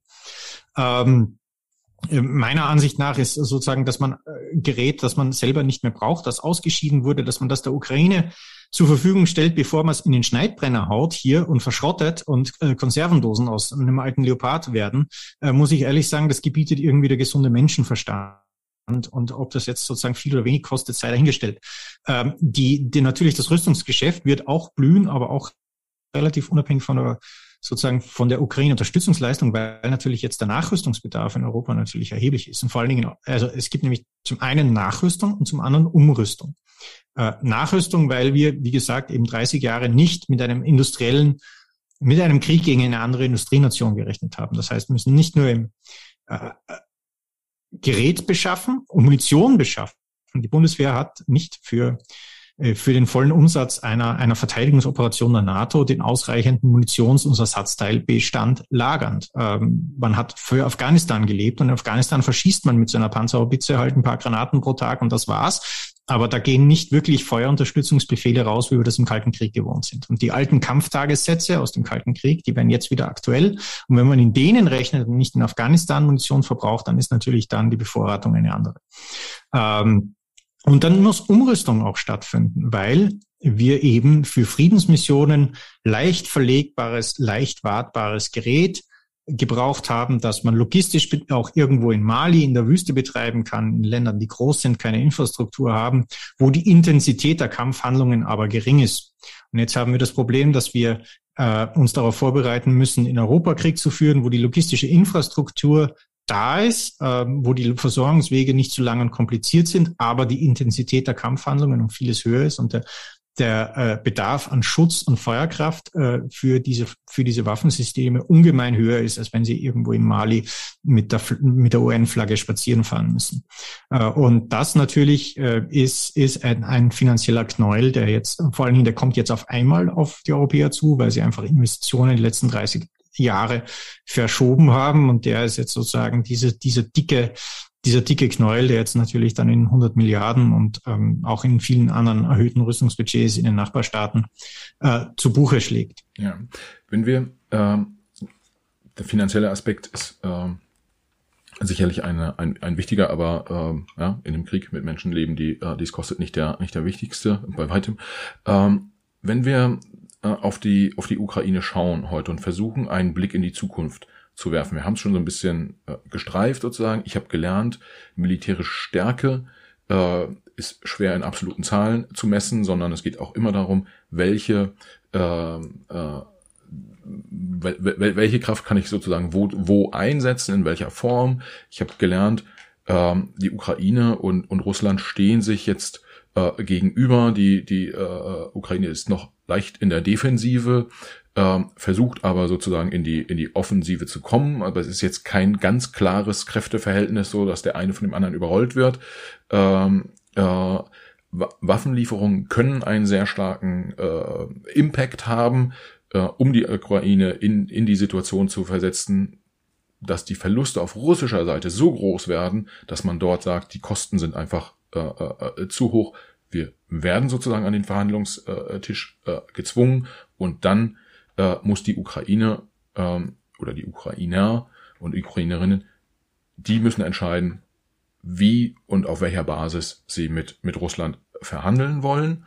Äh, dazu gibt's ja, ja auch noch den Punkt der, der Verluste. Kann man, kann man heute schon genau quantifizieren, äh, einmal, was, also wie groß sind die Verluste, die die, die Ukraine und auch die Russland äh, erlitten haben und äh, kann man das, ich, ich nenne es mal, qualifizieren, also Verlust an Menschenleben und Verletzten etc. und an Infrastruktur, Gebäuden, was auch immer, was ja dann einen Einfluss auf das, auf das menschliche Leben hat. Gibt es da schon äh, Zahlen zu? Also die Wirtschaftsleistung der Ukraine hat sich in etwa halbiert in den letzten fünf Monaten. Ähm, das drückt in etwa aus, was alles kaputt gegangen ist und das ist, äh, das ist natürlich die, der Infrastrukturschaden auf der einen Seite, dann die Abwanderung, ähm, die Unsicherheit, die finanzielle Unsicherheit. Es will ja jetzt niemand mehr in der Ukraine investieren, man bekommt keinen Kredit, die Hrivna ist im Grunde unaustauschbar. Ähm, äh, diese große Unsicherheit, auch wie es weitergeht, die, die ist ja da auch sozusagen ein bisschen einberechnet. Wobei da ist ein, äh, sozusagen, da, da ist auch sehr entscheidend, wie es dann wirklich weitergeht. Ähm, wie gesagt, wenn, wenn die gegenwärtige Front als Ermattungsfrieden Waffenstillstandslinie bestehen bleibt, die also durch die Ukraine quer durchschneidet, 1200 Kilometer lang ist und an Kharkiv so knapp vorbeiführt, denn die zweitgrößte Stadt der Ukraine in direkte Artilleriereichweite bringt, ähm, ähm, ja, wird es natürlich auch für die Ukraine dann schwierig, selbstständig lebensfähig zu werden. Es müssen ja auch nachher sozusagen, man kann nicht ewig auf Notkredite der, der, der, der europäischen Banken und der Weltbank leben, sondern es muss irgendwann auch die sozusagen ein, ein Sicherheitsgefühl in der Ukraine da sein, dass Investoren kommen, dass Leute wieder investieren und, und, und aufbauen. Das, das bedarf einer einer stabilen Sicherheitslage, die jetzt über ein bloßes Einfrieren der, der gegenwärtigen Front hinausgeht, wo, wenn, wenn jeder meint, in drei bis fünf Jahren kracht's erneut, ja, ähm, baut keiner ein Hotel auf oder eine Firma oder sonst was. Das rentiert sich alles nicht in dem, dem Investitionszyklus. Dann stellt man vielleicht ein paar ukrainische ITler an, weil die können zur Not einfach ihre Koffer packen und, und, und, und sausen, aber, aber das war's. Ähm, Menschenverluste äh, ist enorm schwer abzuschätzen. Die, die russischen Zahlen sind äh, äh, alle erstunken erlogen und die Ukrainer geben keine Zahlen raus über ihre Verluste. Das heißt, es gibt im Grunde nur Schätzungen der jeweiligen Seiten, was man an Schaden zugeführt hat. Und äh, da ist es so, dass in jedem Krieg es, es selbst also Russland unterstelle ich mal Propaganda-Intentionen bei dem, was sie da veröffentlichen, weil nach russischen Zahlen hätte Russland die ukrainische Luftwaffe schon dreimal besiegt. Ja, also ich weiß nicht, wo die Flug, Flugzeuge herkommen sollen, die die Russen angeblich in der Ukraine abschießen, weil die so viel haben die Ukrainer nicht. Und zwar äh, äh, auf der anderen Seite natürlich auch die Ukrainer, selbst wenn da die Propagandaabsicht äh, geringer ist, äh, überzählen die russischen Verluste. Das ist äh, sehr einfach als Verteidiger. Man schießt auf einen gegnerischen Kampfpanzer, man schießt auf einen gegnerischen Schützenpanzer, man sieht, das Fahrzeug ist kaputt. Ähm, aber wie viele Leute darin sind tot? Was für Ausrüstung ist damit draufgegangen. Äh, oder äh, sozusagen drei äh, oder zwei oder drei Panzerabwehrwaffen Bedienungen schießen auf denselben Panzer, äh, melden jeweils einen Panzer abgeschossen zu haben, aber es war in, in Wirklichkeit derselbe. Artillerie schießt irgendwo in russische Reserven hinein. Man sieht es auf der Drohne, dass da im Wald Fahrzeuge explodieren, aber welche? Wie viele? Äh, sind die wirklich hin? Können die repariert werden? Sind die Leute darin wirklich tot oder sind die nur verwundet? All das weiß man natürlich nicht. Das heißt, alle diese Zahlen, die da rumkursieren, sind grobe Schätzungen. Äh, und man kann im Grunde nur aufgrund der Erfahrungs, äh, aufgrund der Erfahrungswerte, wie hoch der Miss, die Misszählung üblicherweise ist, schätzen, wie viel davon in etwa realistisch sind. Da hat man muss davon ausgehen, dass die Ukraine mindestens 15.000 Soldaten bis jetzt verloren hat. Äh, das heißt, auf der ukrainischen Seite ist das Sanitätswesen ein bisschen besser. Äh, die 15.000 Soldaten, äh, das bedeutet mindestens 45.000, wenn nicht 60.000 Schwerverwundete, die auch am Krieg nicht mehr teilnehmen können. Auf russischer Seite würde ich mindestens 30.000 Tote veranschlagen wenn nicht weit höher. Auf russischer Seite ist das militärische Sanitätswesen schlechter, das heißt weniger, das heißt mehr schwer Verwundete sterben. Das heißt, äh, auf diese äh, auf diese äh, 30.000 Toten kommen in etwa nochmal 60.000 Schwerverwundete, die nicht mehr am Krieg äh, teilnehmen können. Das, wie gesagt, das Verhältnis von Schwerverwundeten zu Toten ist äh, bei der, äh, auf der russischen Seite schlechter, weil das Sanitätswesen schlechter ist und viele Leute einfach schwer verwundet verenden und nicht einer angemessenen äh, Versorgung zugeführt werden, die ihr Leben hätte retten können. Das ist auf der ukrainischen Seite besser. Ähm, interessanterweise, weil ähm, also das, das ukrainische Feldsanitätswesen wurde großteils von Freiwilligen äh, wieder aufgebaut, sehr stark äh, aus, der, aus der jüdischen Gemeinschaft um Dnipro, ähm, weil da ein, ein, ein Arzt, äh, also Dnipro ist äh, ein starkes Zentrum des jüdischen Lebens in äh, in der Ukraine. Äh, viele Leute sind in den 90er Jahren auch ausgewandert nach Israel äh, und da gab es einige Leute, die diesem israelischen Militärsanitätswesen zu sehr hohen Ehren gebracht haben und die nach 2014 den Ukrainern geholfen haben, ihr, ihr, ihre ihre Sachen auf Vordermann zu bringen. Das, israelisch, äh, das, das ukrainische Feldsanitätswesen ist großteils nach israelischen Prinzipien und Praxisen durchorganisiert. Und äh, wenn es auf der Armee eine, wenn es auf der Welt eine Armee gibt, die Krieg wirklich beherrscht, dann ist es die israelische. Äh, und das klappt relativ ja. gut. Das, das heißt, äh, die, in, die Russen haben stärkere Verluste, also an Menschenleben, ähm, schon als die Ukraine. Das wäre ja auch nicht das, was man auf den ersten Blick glauben äh, äh, würde. Und das liegt hauptsächlich an dem unterschiedlichen äh, Sanitätswesen in, der, in den beiden Armeen. Dass sie, dass sie im Gefecht höhere Verluste eintritt, äh, liegt in erster Linie darin natürlich, dass sie im Angriff ist. Der, der angreift, der hat höhere Verluste als der Verteidiger. Äh, Angriff ist immer kostspieliger. Das wird die Ukraine jetzt auch treffen, wenn sie Gegenangriffe macht. Beziehungsweise das hat man auch gesehen. Immer wenn die Ukraine Gegenangriffe lanciert, dann springen die ukrainischen Verluste auch, äh, auch wieder in die Höhe. Ähm, aber äh, auf russischer Seite ist es, äh, sie greifen an, sie haben ein schlechteres Sanitätswesen und sie haben die schlechteren Offiziere. Die Führung ist auf der russischen Seite schlechter, äh, äh weniger flexibel. Äh, das heißt, sie nehmen in Gefechten äh, oft höhere Verluste durch schlechteren Einsatz ihrer Kräfte in Kauf. Das ist nämlich auch bei Waffen und Gerät so, dass die Anzahl, also grosso modo etwa vier zu eins ist auf vier zerstörte russische Kampfpanzer kommt ein zerstörter ukrainischer Kampfpanzer. Bei, bei Schützenpanzern ist es, glaube ich, 7 zu 1. Ähm, aber so ist im, im, Durchschnitt der Geräte ist es 4 zu 1. Äh, das ist schlechtere taktische Führung. Warum ist es so, dass die russischen Offiziere dann schlechtere Soldaten sind als die ukrainischen Offiziere? Erstens, die ukrainischen kämpfen natürlich motivierterweise für ihr eigenes Land, kämpfen und fürs Überleben, während die Russen sozusagen für ein imperiales Ziel oder ein Statusziel kämpfen. Das Zweite ist, dass die russische Offiziersausbildung hat sich also unter dem Vorgänger von, äh, äh von Gerasimov und General äh, Makarov äh, der hat versucht, das russische Offiziersausbildungswesen äh, zu reformieren. Auch sein Verteidigungsminister Selukov, äh, der ein Zivilmanager war und kein Offizier, äh, hat, äh, war, der An äh, war der Auffassung, dass die russische Offiziersausbildung und ihre Managementleistung unterdurchschnittlich ist und dass diese Leute in der Privatwirtschaft nicht bestehen können äh, und wollte das nach westlichem Vorbild modernisieren. Ähm, er hat viele Leute ausgeschickt, um in Staaten rumzuspionieren, was die so treiben, wie die ihre Offiziere ausbilden, etc. Äh, äh, Gerasimov und äh, Shoigu haben diese Reformen großteils wieder über den Haufen geworfen. Äh, ihre Verklärung äh, der Sowjetunion und der Roten Armee hat auch dazu geführt, dass sie viele Praktiken, äh, der, die, die sozusagen abgeschafft wurden aus Zeiten der Roten Armee, wieder eingeführt haben. Und die Rote Armee war immer eine Massenarmee, wo es auf Quantität ankam, nicht auf Qualität. Äh, die Rote Armee war auch, und das ist die russische Armee, jetzt auch die Armee einer Diktatur, in der man eines totalitären Regimes, in der man natürlich dem einzelnen Individuum, sei es dem auf der Straße oder dem Offizier im Felde, wenig Eigenverantwortung zutrauen will und kann. Das heißt, die Leute äh, führen sehr schematisch. Es geht nicht darum, in der Gefechtssituation die ideale Entscheidung zu treffen, sondern die Befehle von oben punktgenau zu erfüllen. Äh, den Leuten wird wenig Handlungsspielraum gegeben. Die Leute dürfen Befehle nicht abändern, wenn sich die Lage ändert. Weil das hat sich auf der ukrainischen Seite seit 2014 stark geändert, weil man gesehen hat, dass es mit diesem sowjetischen System nicht weitergeht. Und äh, weil man dann sozusagen Anleihen aus dem Westen auch wirklich aufgenommen hat. Äh, und deshalb führen die ukrainischen Offiziere im Gefecht flexibler. Wenn was schief geht, dann versuchen sie zu improvisieren. Sie haben mehr Handlungsspielraum in der Situation, Befehle abzuwandeln oder aus Eigeninitiative zu handeln.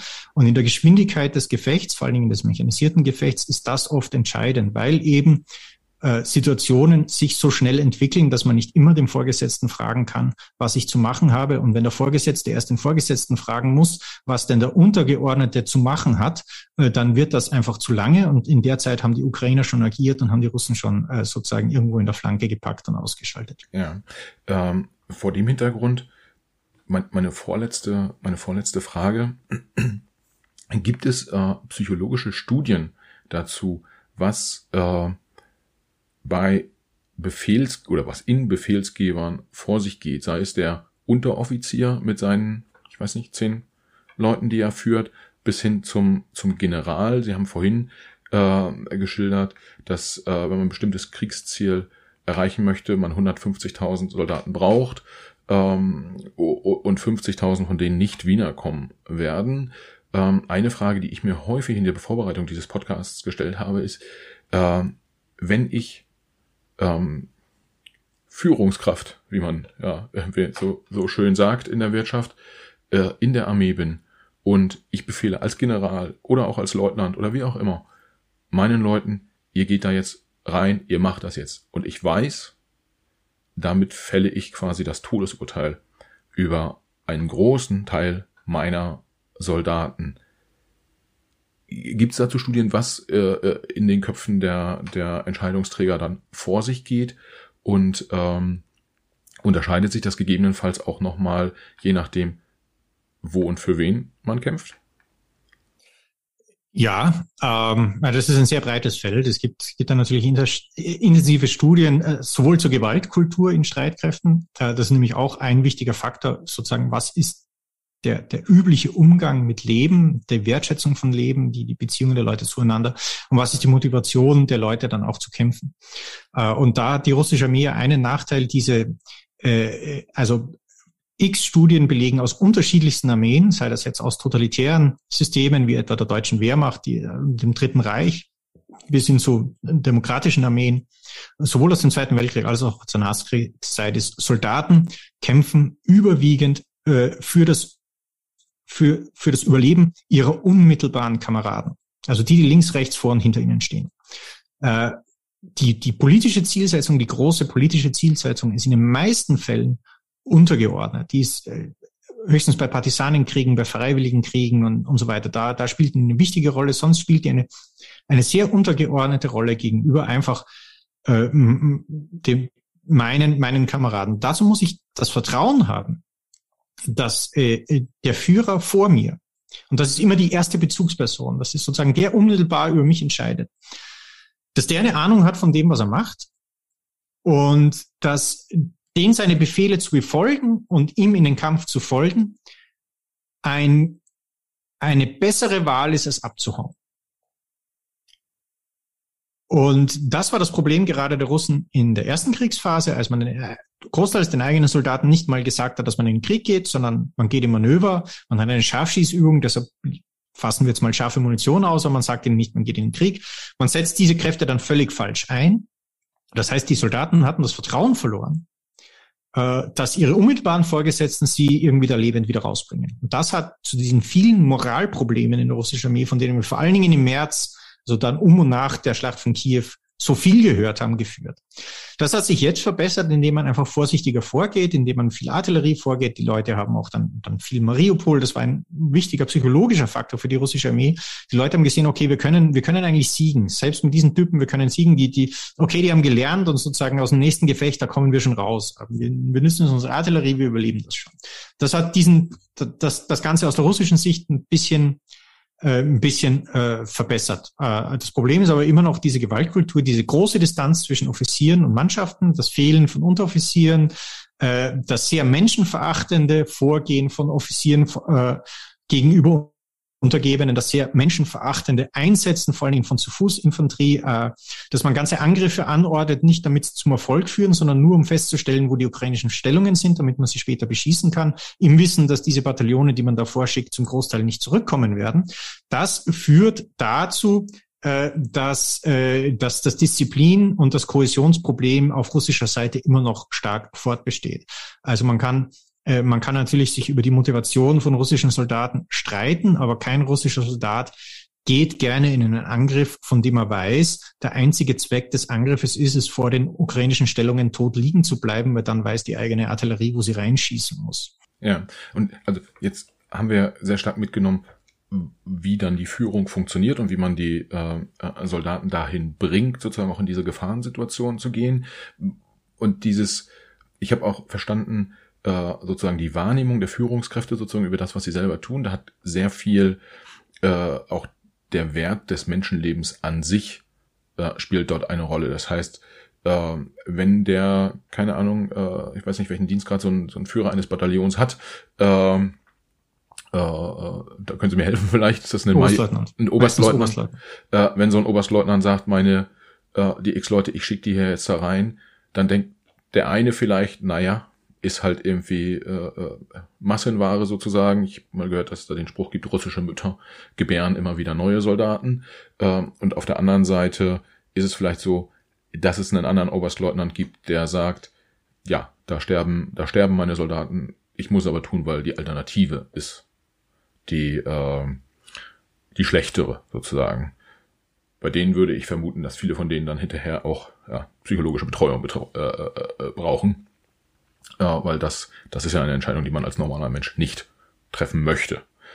Ähm, ja, wichtig, wichtige, wichtiges Thema und ähm, wahrscheinlich noch nicht so ganz, braucht, braucht einen eigenen Podcast, eigenen Psychologie-Podcast wahrscheinlich dafür. Aber äh, abschließend, äh, wir, haben, wir haben die Ukraine besprochen, wir haben Russland besprochen. Ähm, was ich mitnehme, ist, dass Sie persönlich erwarten eher einen noch Monate oder jahrelangen Krieg, äh, der, der da auf uns wartet und ähm, äh, wo es halt wichtig ist, dass auch in Deutschland, in der gesellschaftlichen äh, Diskussion sozusagen das akzeptiert wird und dass man daraus auch Entscheidungen ableitet und nicht in der Hoffnung, dass es morgen vorbei ist, wo auch welche auch Entscheidungen auch immer man dann als Gesellschaft in Deutschland äh, trifft. Äh, das habe ich verstanden. Allerletzte Frage, äh, und ich weiß, es ist schwer, sie kurz zu beantworten. Ähm, nach dem äh, Besuch der äh, ja, Kongressvorsitzenden, äh, glaube ich, äh, Pelosi aus den USA in Taiwan. Äh, zuletzt äh, ist auch dort der Konflikt hochgekocht. Erwarten Sie auch dort eine militärische Auseinandersetzung? Und wenn ja, ist das nochmal ein ganz, wäre das nochmal ein ganz, ganz anderer Krieg, weil die USA sozusagen dann China gegenüberstehen würden. Ähm, oder müsste man dort mit ähnlichen Themen rechnen? Ähm, sowohl als auch. Also natürlich, wenn die USA und China aneinander geraten würden, äh, dann wäre das ein ganz anderer Krieg. Ähm, äh, wenn die USA und China aneinander geraten würden, würde Russland auch die Chance nutzen, äh, in Europa äh, den Status quo zum eigenen Gunsten zu drehen. Denn das sieht man auch jetzt äh, in diesem Krieg in der Ukraine. Die USA ist kriegsentscheidend. Äh, selbst Halbmaßnahmen und halbherzige Maßnahmen aus Washington sind immer noch weit effektiver als alles, was die Europäer zustande bringen. Äh, das heißt, man weiß in Moskau genau, dass wenn die mal gebunden sind, äh, dann hat man freudige Urstände. Ähnlich wie äh, etwa Benito Mussolini, äh, der selber nicht die Kraft hätte, die, Brit die Royal Navy, die Briten und die Franzosen aus dem Mittelmeer zu werfen, dann 1940 gesehen hat, als Deutschland ähm, äh, siegreich über Frankreich hinwegfährt, dass sozusagen jetzt die Chance gekommen ist, äh, Rechnungen zu begleichen am Balkan und Nordafrika. Äh, hat an seiner Stelle auch nicht geklappt, aber sozusagen das wäre jetzt eine ähnliche Situation, in der wir stehen. Das heißt, aus europäischer Sicht ist natürlich die gegenwärtige Lage unbefriedigend, denn wir müssten imstande sein, Russland abzuschrecken, egal was die Amerikaner tun oder lassen. Äh, damit diese Koppelwirkung nicht entsteht und äh, man in Moskau sich nicht ausrechnen kann, einen erfolgreich Krieg führen zu können, wenn man ähm, wenn, wenn es in Ostasien rund geht. Ich bin zu wenig Ostasien-Spezialist, um wirklich zu sagen, äh, äh was dort die Planungshorizonte sind. Ähm, äh, das letzte Mal, wo ich die Volksbefreiungsarmee kennengelernt äh, oder gesehen habe, weil ich äh, nach China entsandt wurde, das war 2007, das war ein anderes China und das war eine andere Armee. Also das, da, da wage ich mir nicht äh, noch Urteile auf diesem, auf diesem Erkenntnis- und Sachstand zu treffen. Ähm, das ist einfach zu lange her, auch vor dem Hintergrund der Auf Aufrüstung, die dort passiert. Ähm, aber eine, eine Sache, äh, die man vielleicht noch loswerden müsste, gerade weil man Xi Jinping ähm, äh, durchdiskutiert äh, und, und äh, Chinas und Russlands mögliche Entente, Allianz möchte ich es noch nicht nennen, aber Entente. Äh, beide Führer, Putin und Xi, sind sehr aufmerksame Schüler von Karl Schmidt. Äh, beide, das lässt sich in den Reden Putins auch nachzeichnen, unterschreiben seine Weltsicht. Bei Putin ist es sehr augenfällig. Ähm, dass man äh, sozusagen die Geschichte auch aller Kleinstaaten immer nur als Nebenprodukt äh, der, der Geschichte des Großreiches sieht, dass man die Welt teilt in äh, Großreiche, die Einflusssphären haben äh, und in, in unterworfene Staaten, die eigentlich nur semi-autonom sind, dass äh, ständige, die ständige Unzufriedenheit äh, Russlands mit der Pariser Ordnung, äh, mit der Sicherheitsordnung nach dem Kalten Krieg, mit dem territorialen Status quo und das Geraunze Karl Schmitz gegen die Ordnung von Versailles, äh, die sind zum Teil wortgleich, wenn, wenn man halt die, die Sprachunterschiede äh, ausgleicht. Äh, auch die russische Forderung der nicht Einmischung. Äh, Karl Schmitz äh, große, großes Werk, äh, völkerrechtliche Großraumordnung und das Interventionsverbot raumfremder Mächte zieht genau dieselbe Konzeption vor. Jetzt ist, und das ist wahrscheinlich vielen Deutschen nicht mehr bewusst, Karl Schmidt war die Grundlage der faschistischen Völkerrechtsdoktrin der 30er Jahre. Und wir stehen vor der Wiederauferstehung äh, dieser Rechtsordnung. Und äh, dass äh, vor diesem Hintergrund äh, in, gerade in Deutschland die Reaktion so mau ist und der Glaube besteht, äh, dass es nur eines Verhandlungstischs und einer schönen Gaspipeline bedarf, um da Frieden zu schaffen, der erschüttert doch enorm. Ähm, ich sage jetzt nicht, dass es zum selben Resultat kommen wird wie 39. Man kann das immer noch abwenden und abschrecken. Äh, und ich hoffe, auch die Bundeswehr tut da ihren wichtigen Beitrag dazu. Aber äh, wir sollten nicht naiv sein, wohin Putin die Reise lenken will, wenn ja. er, wenn er die Gelegenheit bekommt, das zu tun. Ja, äh, das ist eine sehr harte Einschätzung der Situation aus dem China-Thema. Taiwan nehme ich noch zusätzlich mit, äh, dass sie sagen, wenn die USA gebunden sind, quasi in einer wie auch immer aussehenden Konfrontation, äh, dann ist die Gefahr durchaus spürbar groß, äh, dass äh, Tallinn und äh, Riga sozusagen auf der auf der russischen Liste ganz nach ganz nach oben rücken. Ein bisschen äh, zu flapsig formuliert, vielleicht. Äh, okay, Herr Gressel, ganz herzlichen Dank. Ähm, Sie haben gerade schon sozusagen ich hätte Sie jetzt eigentlich noch gefragt, was, was wollen Sie, was, was würden Sie äh, den, den äh, politischen Entscheidungsträgern, die Sie beraten und auch den, den Deutschen an sich mitgeben?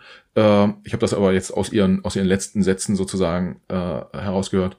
Ähm, habe ich, wenn ich, wenn ich zusammenfasse, interpretiere ich richtig, wenn Sie sagen, bitte seid nicht naiv? Seid nicht naiv, seid auf alles vorbereitet. Gut. Man, man kann nur Dinge abwenden, auf die man sich vorbereitet. Ja. Dinge, auf die ich, die ich mich nicht vorbereite, kann ich nicht abwenden. Das ist ein, ein großes Problem, ähm, äh, wo natürlich der Wunsch auf Frieden und der Bedarf an Ausrüstung Hand in Hand gehen, aber in, in, in, in sozusagen natürlich nicht für jedermann offensichtlich sind. Ich. Und wenn ich Krieg abwenden muss, muss ich mich ein gewisses Stück darauf äh, vorbereiten. Herr Gessel, vielen Dank für Ihre Einschätzung. Äh, ich habe eine Menge gelernt und ich hoffe, meine Hörerinnen und Hörer auch. Und äh, ja, danke für den doch eher ausführlicheren äh, äh, Podcast, als er, als er eigentlich geplant war. Ähm, ja, danke, dass Sie da waren. Vielen herzlichen Dank, dass Sie sich die Zeit genommen haben.